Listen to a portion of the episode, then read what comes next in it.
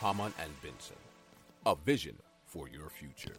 Qatar has introduced its first solar power plant in partnership with TotalEnergies, among others, for an investment of four hundred seventy-five million of euros.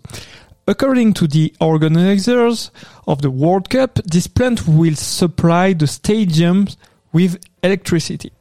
Located in Al-Karsha, west of Doha, this solar farm of more than one point eight million solar panels covers ten kilometers square, making it one of the largest in the region, according to Doha. With a capacity of eight hundred megawatts, the project, launched in twenty sixteen and operational since June, aims to cover ten percent of the country's electricity consumption. Hamann and Benson has launched the first public impact index to evaluate companies on their positive impact on our society. I invite you to consult it in the notes of our programme or on our website.